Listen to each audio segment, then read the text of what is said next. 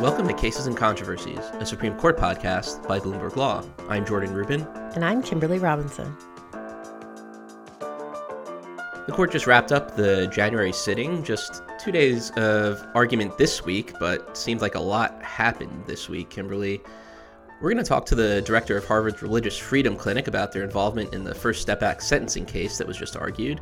We'll also recap some recent court action on the Texas abortion law, Trump and the January 6th Commission, and the Maskgate controversy. Ooh, that's a lot. Kimberly, let's take that in a bit of a reverse order and talk about this Maskgate, which is pretty silly, but also maybe not in some respects.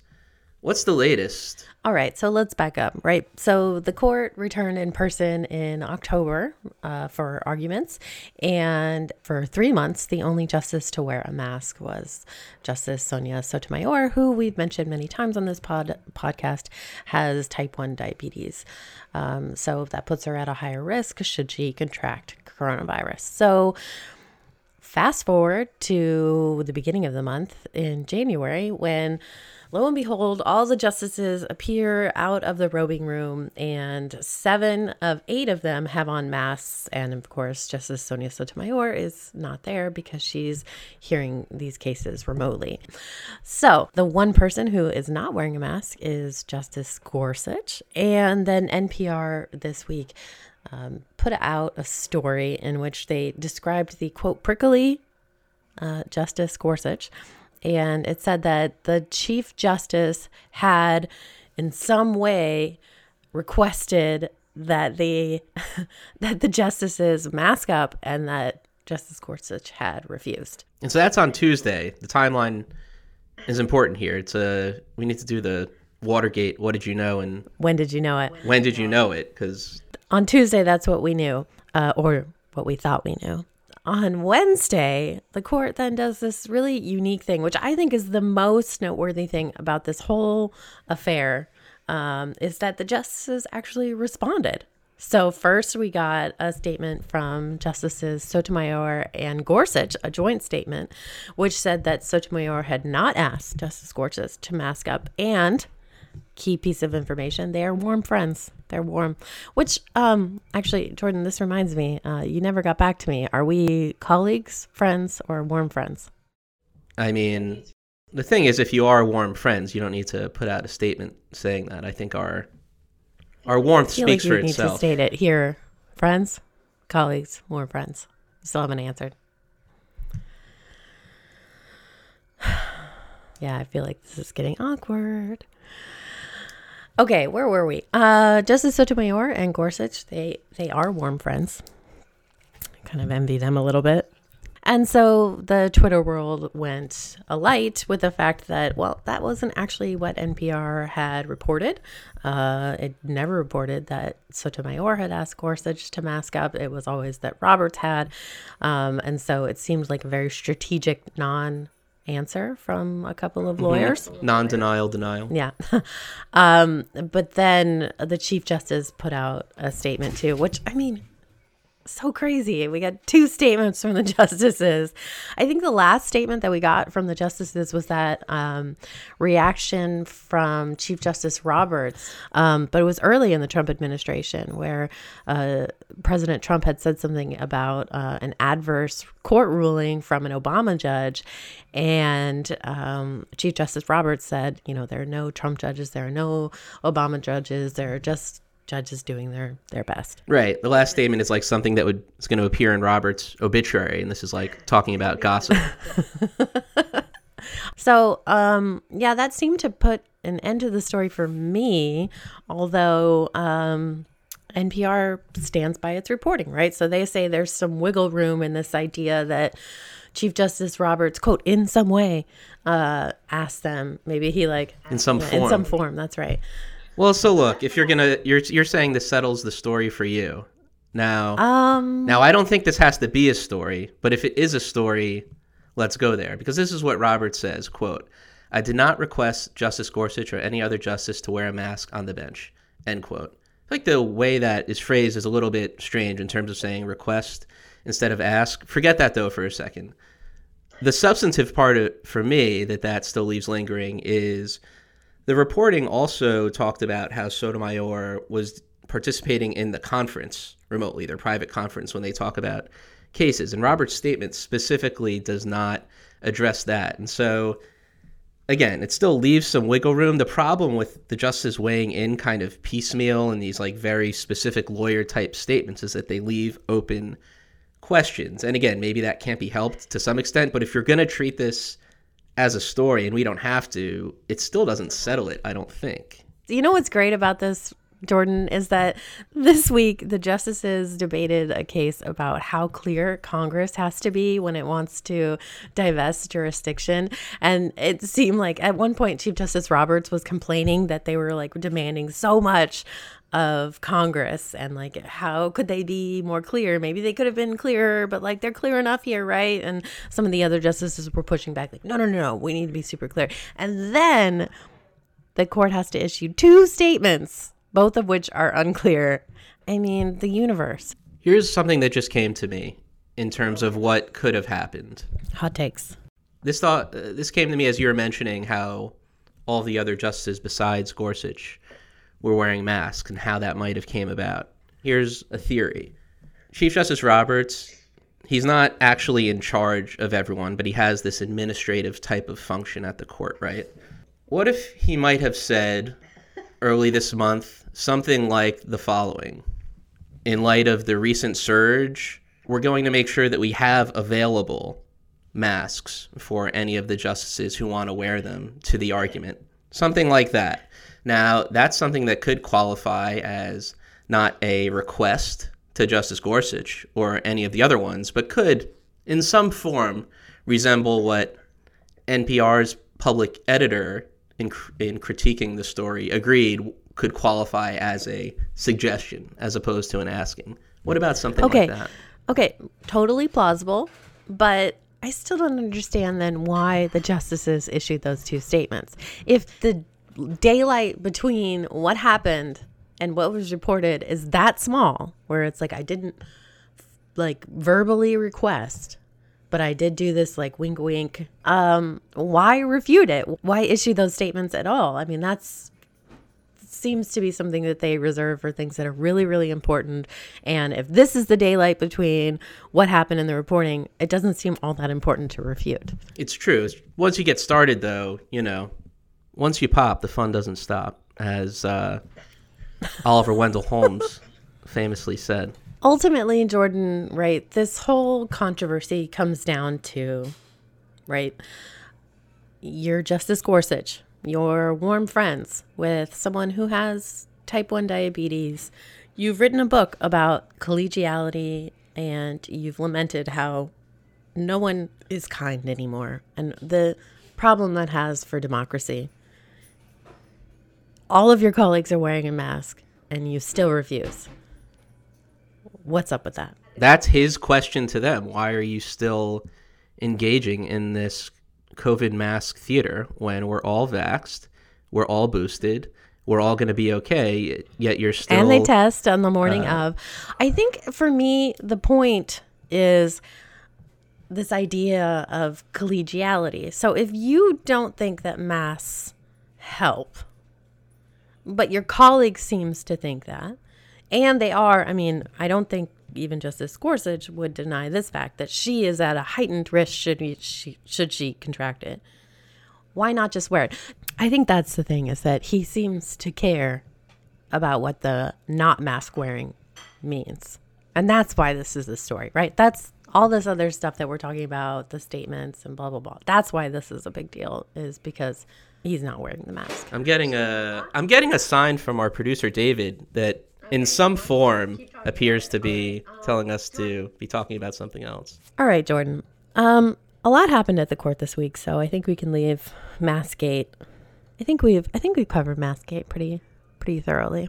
Too thoroughly, some might say, in some form. So let's talk about abortion and Trump. So, Kimberly, we had the latest action from the court in effectively keeping Roe versus Wade off the books in Texas while we're still awaiting a decision in the Mississippi Dobbs case.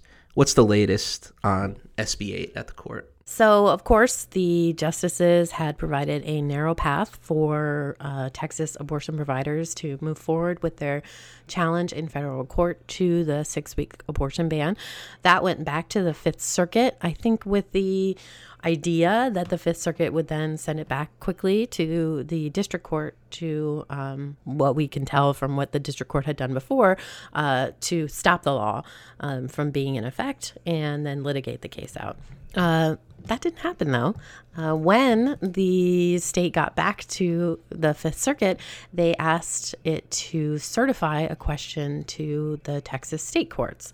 And in what I've never heard of before, the Fifth Circuit actually heard oral argument on whether or not to certify the question. Can you think of another time where an appellate court has heard oral argument on the question of whether to certify a case to a state court? I mean, it happens so infrequently, the certification at all, but I think that's typically something that the judges just kind of do based on briefing and kind of their own. That's like a vibes thing, right? Yeah, I haven't heard of that. I feel like I wouldn't know about that just given the things that we're focused on if that did happen, but it wouldn't surprise me if everything about this case is unprecedented in some form.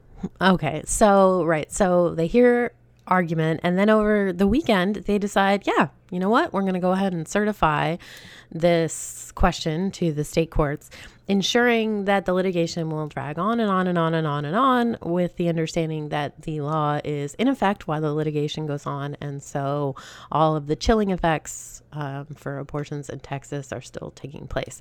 And this is widely seen, and I don't even think the state of Texas even denies this, as a delay tactic, right? The law is in effect, they want to keep it going. And so the abortion providers had asked the Supreme Court to be like, yo, move it along, let's go.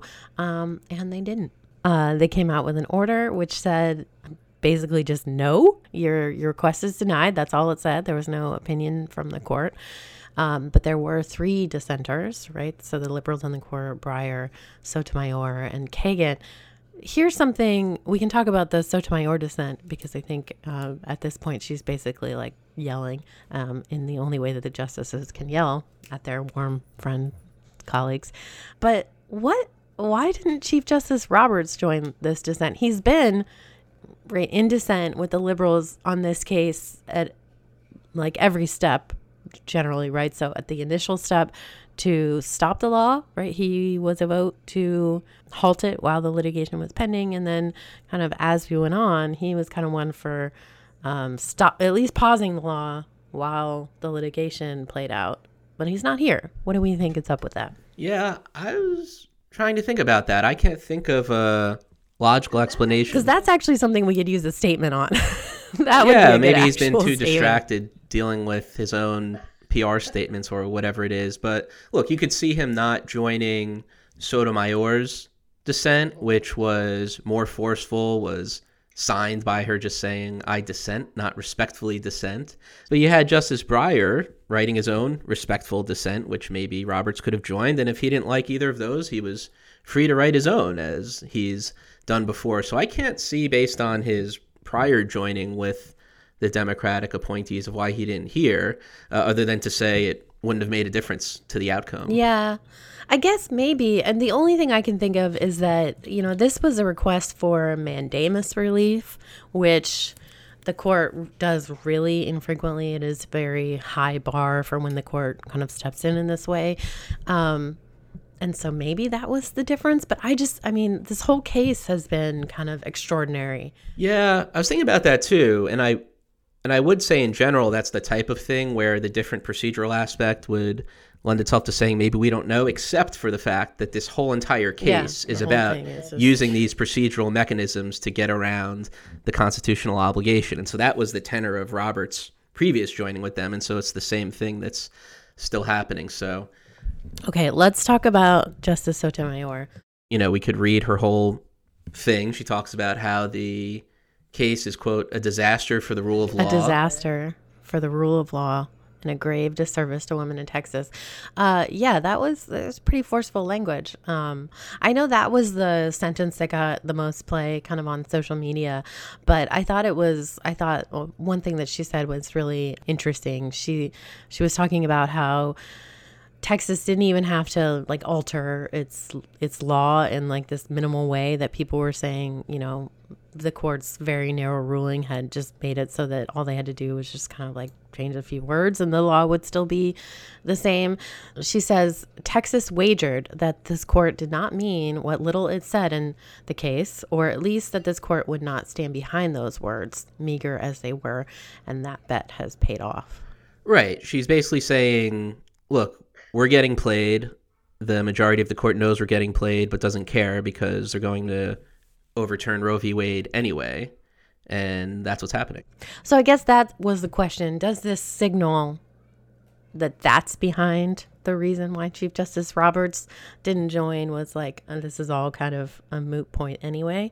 Come June, there's going to be no Roe versus Wade across the entire nation. So why not just have like Texas get a little head start? Yeah, I mean, right. The question is, what is this signal for what's going to happen in Dobbs? I mean, maybe it's just the latest sign that the court is going the way that we thought it was going on abortion. I don't know that it's anything new, but just the latest confirmation that what we thought was going to happen after Dobbs is in fact what's going to happen. And there you have it. What else happened? I feel like other stuff happened. Kimberly, do you remember Donald Trump? Vaguely. Yeah, so he popped up again at the court this week. There's the January 6th Commission in there investigating last year's insurrection. And as part of that, they're trying to get their hands on some White House papers during the Trump presidency. Trump was trying to keep those papers away based on executive privilege, and he was trying to get the court to help him out with the majority, half of which are his appointees. But unlike in some of the policies of the administration, when it comes to this personal little favor, so to speak, the court declined 8-1. Justice Thomas was the only dissenter in rejecting Trump's attempt at using executive privilege to keep those papers away from the commission. Kavanaugh also wrote a separate statement basically talking about how he thinks executive privilege is very important and he's concerned about this, but that wasn't a dissent. Right. So it was an 8-1 opinion, and it was a really sweeping loss for the former president. And so basically what's going on is that President Biden decided that there were some categories of documents that he would waive executive privilege on. Basically, the thinking being, you know, Congress is looking into this with a legislative purpose of preventing insurrection, and it's in the interest of the public, basically, for, you know, us to know what was going on in the White House at this time. And so President Biden waived executive privilege over those Trump documents. Former President Trump tried to come in and say, no, you can't waive executive privilege over my stuff. You know, this is, I'm the one who gets to decide what happens with the documents.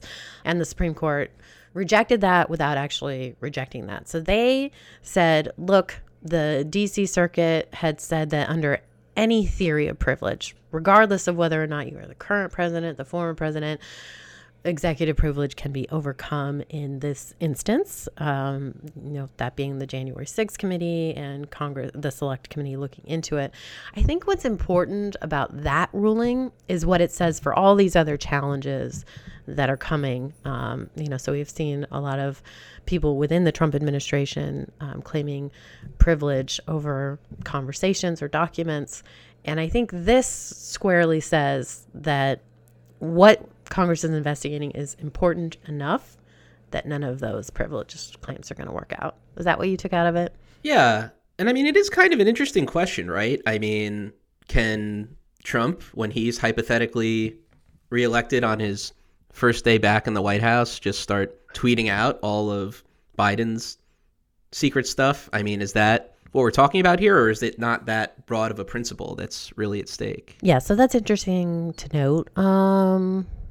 Should we talk about Concepcion? Sure. I'll set this up briefly before we bring on our guest. This is the court's latest grappling with fallout from the war on drugs, specifically the Reagan era 100-1 crack to powder disparity. And so in light of that, Congress has been taking some ameliorative steps, most recently in the First Step Act. And so As I mentioned, there was the 100-to-1 ratio, which in 2010, the Fair Sentencing Act, Congress reduced it to another kind of random, unscientific ratio of 18-to-1. And then in the First Step Act of 2018, Congress then made those changes retroactive. But the question is, when judges are contemplating doing these resentencings under the latest act, the First Step Act, what do judges take into account?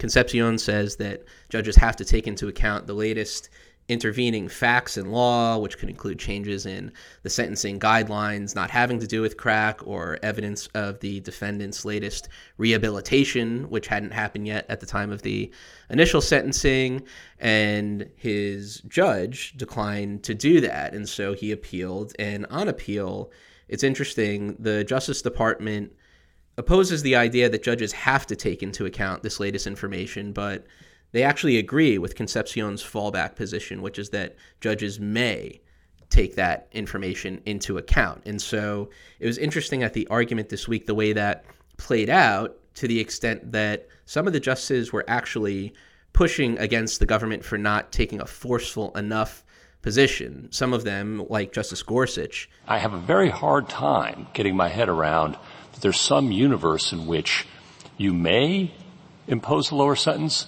but it's unconstrained by 3553 or anything the Sentencing Commission has said. That's a world, I guess, after Rita and Gall, I just don't recognize. So can you help me first with why the government abandoned the position of the Ninth Circuit, which I could understand, and two, help me understand that which I'm struggling to understand. Well, thanks for that background, Jordan. Let's bring on our guest. Josh McDaniel is visiting assistant clinical professor of law at Harvard Law School. He's directing Harvard Law School's Religious Freedom Clinic. The clinic's been busy filing briefs at the court this term. One of them came in a case argued just this week, Concepcion against United States. Josh, thanks for joining us to talk about the case and the clinic. Yeah, it's my pleasure to be here.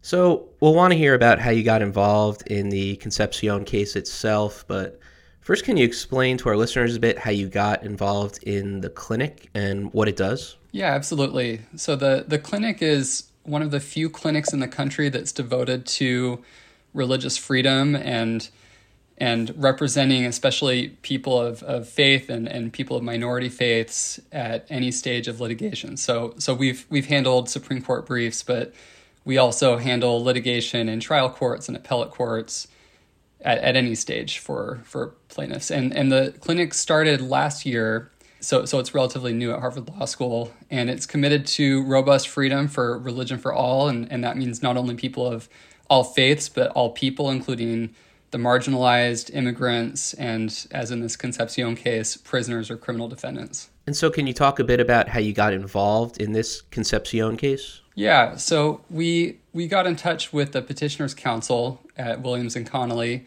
and they were looking for someone to bring out the religious component of this case, because in this case, the petitioner, one of the key pieces of evidence that he submitted to the court when he was asking for a reduced sentence was a letter from his prison chaplain that talked about his spiritual religious conversion in prison, the change that it had made in his life, and his role in the religious community there at the prison.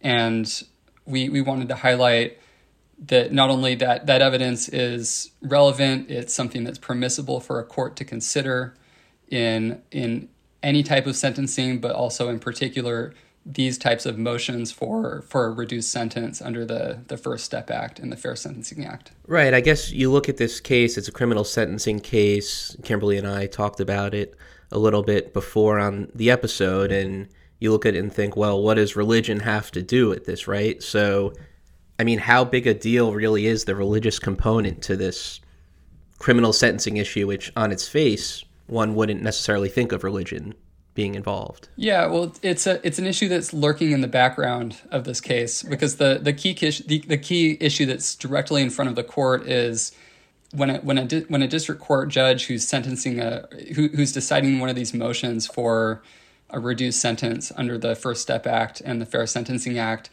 when they do that, are they required or can they consider new laws or new facts when they're going through that process of deciding whether to reduce the sentence of one of these defendants who's been subject to the disproportionate sentences for crack cocaine offenses. And in any case, the facts and the laws that might be different can vary from case to case. But in this particular case, one of the key factual changes that had happened was the religious conversion of Mr. Concepcion in prison. And as I said before, that was one of the key pieces of evidence that he submitted was a letter from his chaplain. And in the research that we did in connection with our brief that our students did is we looked at a lot of these First Step Act resentencings and came across a number of cases where district courts had considered similar chaplain letters. And so it is something that you see coming up from case to case. So you mentioned this lurking in the background, and I think that's fair to say, based on the argument, it was mentioned, I think at least briefly, the religion issue didn't get a ton of play. But Josh, I'm wondering if you did listen to the argument in the first instance, if you have a takeaway as to what you think the court might do, and if there's anything else that you wanted to say, just how this religion issue came up or didn't come up at the argument. Yeah, it did come up briefly with the petitioner's counsel, I think, mentioning that it could be considered by courts ruling on these Fair Sentencing Act motions. Thank you, Mr. Chief Justice. Justice Kavanaugh, you asked about good time credits. We agree those are important, and the First Step Act made changes to the way that those are calculated, but they don't take into account some important developments. For example, Mr. Concepcion's religious conversion in prison. A number of prisoners bring that sort of evidence to their First Step Act proceedings, and it's not always accounted for in the good time credits. And like I said, it's an important background point, given that it was an important piece of evidence Mr. Concepcion submitted in support of his motion. In terms of how the case could come out, I think it's always risky to predict outcomes. And this case, based on my listen to the oral argument, I think in particular this case could be a close one. Some justices, including the Chief Justice, seemed concerned about what would be an equitable solution. And several justices expressed the view that the statute doesn't exactly speak directly to this question of can new facts and new laws be considered in the course of ruling on this type of a motion. And that means that the justices are basically forced to read between the lines or choose between competing background principles when deciding this question of statutory interpretation. Yeah, and I mentioned this to Kimberly earlier in the episode. One thing I thought was weird was that some of the justices seemed focused on a position that neither side was arguing. I don't know if that's something that you had picked up on at all as well. Yeah, I would agree with that. The government in this case decided to not take the position that these types of new facts and new laws cannot be considered, and that really the only thing that the district court judge, when they're sentencing, can and must look at is the reduced sentencing ranges that are now in place under the First Step Act. Even the government said that it's appropriate for the district court to consider in some circumstances, if the district court chooses to, but the government's position was that the district court judge has discretion to consider new facts and new law, but it doesn't have to. It's basically up to the district court's interpretation. And in fact, one of the odd things in this case was the petitioner's counsel basically said they would be happy with the government's position in this case. And so there was this middle ground that both sides were basically saying they would both be happy with. And neither side was taking the position that the Ninth Circuit took in its ruling in this circuit split, where it said that when a district court is ruling on one of these motions, it really has to act as though it's back in time at the original time of sentencing and can't consider anything that came after that time. What should I do if I think that the government is effectively trying to drive down the middle on the dividing line of a two-lane highway, and really the only choice is to go in one direction or the other direction? So you had to choose between either petitioner's position or the position that you just have to have a resentencing while ruling correcting only the specific error mentioned in this provision. Which would you choose? So can we take a little bit more of a 30,000-foot view of the Roberts Court? And it's we've talked about it on this podcast before, that religion is one of the Roberts Court favorite issues to decide. I wonder how that affects how you approach writing an amicus brief at the court. Yeah, first of all, I would certainly agree that it is a very key, very big issue in the court, especially nowadays. And I think it's also one of the reasons why we have the clinic in the first place is if you look around at law schools around the country, the religion clauses don't get, in particular, a lot of attention in the courses and the classes that law students take. But then when you look at the Supreme Court, you look at the docket at the Supreme Court, it's really a major issue. And so a lot of students come to the clinic because they're really hungry to be able to learn the case law, learn the doctrines, debate the issues, and the clinic provides an opportunity for the students to do that. In terms of how we approach these cases when we come to the court, one of our tenets or our philosophies is that we're looking to build bridges on religious liberty, and we're looking to help us to see the common ground on religious liberty and turn down the temperature and the rhetoric and the discussion around religious liberty, because I think it's increasingly, in today's politicized world, becoming a very divisive topic. And so we look for opportunities to highlight that common ground. And I think this Concepcion case is a good example, where you have an act in criminal justice reform where there was a lot of bipartisan support, and we're able to highlight a religious component of that case in a way that things aren't going to really break down along partisan lines in that type of a case. And we try and carry that forward in our other cases that we select for our docket, is we're looking for typically not cases that are pitting individual rights against individual rights, but instead we're looking at cases representing a prisoner who's seeking an accommodation in prison, or a case where an employee is seeking some type of an accommodation within the workplace.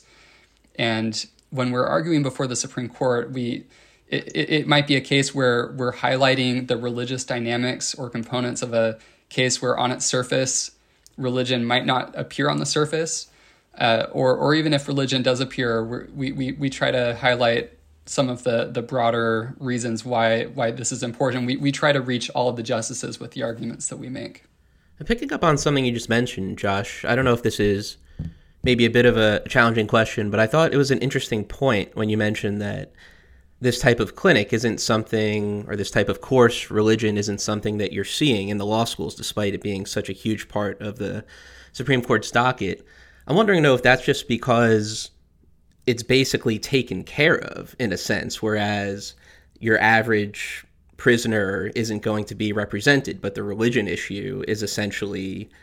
the waterfront is covered by various groups and by a majority of the court itself. And so I imagine that you've encountered this sort of question or type of criticism before, but I guess the question in some ways is, why does this issue, which has a majority of the court in its pocket, essentially need this additional help? Well, I guess when I was thinking about this issue, I'm thinking of it in terms of my own experience. And when I went to law school, that really the only way to take freedom of religion was to take a First Amendment class. And so you take the First Amendment class, and I think we spent, out of our 14 weeks or so of the semester, we spent maybe a little bit more than a week on the religion clauses, and then we spent the rest, the 12 and a half weeks or so on the free speech component of it.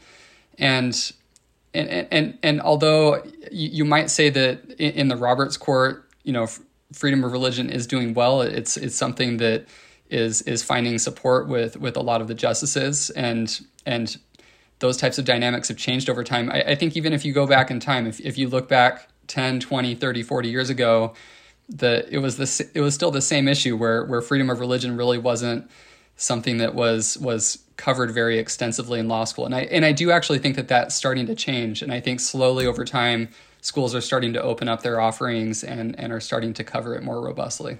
It's interesting, though, that the one area where religion might not be doing so well in the Supreme Court is in the criminal context, right? So we have that Ramirez versus Collier case, which was on many fronts, I think, antithetical to the way that the Roberts Court tends to look at religion and some of the questions that the justice has asked. Yeah, and we submitted a brief in that case as well. And that case also presents really, really challenging issues, I think, for the conservative justices on the court. But I hope that there can be some common ground on those issues. In the criminal context, what I think a couple data points that are interesting. So in that space, we operate under a statute called the Religious Land Use and Institutionalized Persons Act, and it was this piece of landmark legislation that was passed by Congress in the year 2000 that I believe it was unanimous support across the board, and it was signed into law. And we do a lot of our cases under that statute, and really this Ramirez case is only the second ever Supreme Court case to decide a case on the merits under that act. The first one was a case called Holt versus Hobbs. Is that the one with the mini pistols and the beards? That was, yeah, exactly. So that was the first case, and that was a unanimous decision by the Supreme Court. So all nine justices ruled in favor of the prisoner in that case. I think certainly the Ramirez case is, based on the oral argument, it sounds like it's going to be a closer case. I don't think it's going to be unanimous. And so it'll be really interesting to see the breakdown of the court, especially given that it's really the second case to be decided under that act and probably the first case to actually have some type of dissent in that case and competing viewpoints expressed by the court. And so, Josh, are there any other cases that you wanted to highlight that the clinic either is involved in at the court or will be involved in, or anything else that you're looking forward to as we're looking towards the rest of the term? Well, sure. So we're still shaping up our docket of cases for the next semester, and there's a number of cases that are in front of the court that we're looking at. Another amicus brief that we filed in the court last semester was I would say it's similar to the Concepcion case, where the religion issues were not on the surface. It was a Fourth Amendment search case where basically the government posted a security camera on a utility pole outside of a home and surveilled a home for 18 months. And that case is pending before the court on a petition for writ of certiorari. The court hasn't ruled on that petition yet. And we filed a brief in that case highlighting the religious component in that case, being that there's a lot of history of government surveillance of churches and synagogues and mosques, and we were highlighting for the court how upholding the lower court's ruling in that case and allowing that type of long-standing surveillance of a building or a home or a church or a mosque or a surveillance could lead to governmental abuse and could lead to the renewal of some of those long-standing abusive practices against minority faiths. Well, that'll definitely be interesting if the court takes that one up. I guess the only problem is that means it's a Fourth Amendment case, which the court has apparently stopped taking. So that seems to be maybe the biggest obstacle there, but maybe that'll be the next one. And although it's not a Fourth Amendment case, right, there's that Fazaga case where the justices are considering kind of this idea of mass surveillance and how it implicates religion. So exactly. Yeah, we highlighted that case. We also highlighted another recent case, Tanzan, where the FBI put some Muslim men on the no-fly list. And so it really does come up in a lot of these cases. In terms of the current cases that the court is looking at, I think one big takeaway is that there's a lot of law and religion. Just in this month, you have religious flag flying in the Shurtleff case. We have religious tax exemptions in a petition for certiorari that was recently denied, with Justice Gorsuch dissenting from that decision. You have prayers by football coaches. That's a case that the court recently granted cert on. And then, as our brief highlighted in this case, religion can even be at play when it isn't the central issue in the case. Right, that's interesting. And I don't mean to bind your future course of conduct to anything you're saying here, but is your intention that your clinic is going to be involved mainly in the Concepcion or Ramirez type of case and not getting into these kind of bigger, what might be called culture war type of religion issues that maybe people were concerned about in the beginning, or do you just not know that yet? We're taking it one step at a time, but we are very intentional about not taking the types of culture war issues that create a lot of hostility or division between people. We're looking to build those bridges, as I said, and we also, another consideration for us is that we're not just a clinic for conservative students at the school. We have students that come with all types of political, ideological views on religion, and we want them to be able to come to the clinic and be able to rally around the causes, rally around the clients that we take in the clinic. And I think it's been an extremely positive experience for the students who have come through the clinic, including students who might have come in not quite appreciating why religious liberty might be a value for everyone, and then coming out of the clinic and after serving the clients that we have in the clinic, they can kind of see it in the eyes of the clients and see it through the work that they do on their clients' behalf, why it's important for them and why it is such a fundamental value. You converted them. Exactly. All right. Well, let's end on that happy note. Thanks again, Josh, for coming on and talking to us. Yeah, it was great. Thank you. So Kimberly, for the 2 or 3 listeners who've managed to stick with us throughout to the end of this absurd episode, you want to explain a little bit what you're talking about with these pistols and beards? Right. So I'm referring to a case versus Holt versus Hobbs, in which the justices considered whether or not prisoners could grow out a beard beyond a certain length. And during oral arguments in this case, Justice Alito posed kind of a silly hypothetical asking, what was the prison so worried about? As far as searching a beard is concerned, why can't the prison just give the inmate a comb? You could develop whatever kind of comb you want and say, comb your beard. And if there's anything in there, if there's a SIM card in there or a revolver or anything else you think can be hidden in a half-inch beard, a tiny revolver, it'll fall out. Yeah. One of the many, many memorable oral argument comments from Justice Alito. All right. Well, mercifully, listeners, after that very long episode, we'll be leaving you alone for a couple weeks, but we'll be back to talk about what's coming up in the February sitting. Maybe. We might have to do a couple emergency episodes on masks and things like that.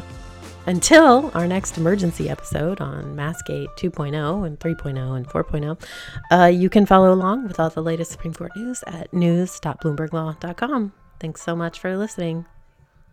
You ever thought to yourself, how is that legal? Why is that legal? You ever seen a big trial in the news and wondered, what's really happening there? Have you ever pondered the question, why are lawyers the way that they are? And how much money do they really make anyway? These are the things we live and breathe at On the Merits, Bloomberg Law's weekly legal news podcast. On the Merits looks into the biggest stories playing out in the legal industry right now, and we feature the finest journalists covering the biggest legal stories from across the Bloomberg Law newsroom. On the Merits is hosted by me, David Schultz, and you can hear it wherever fine podcasts are found. Thanks for listening.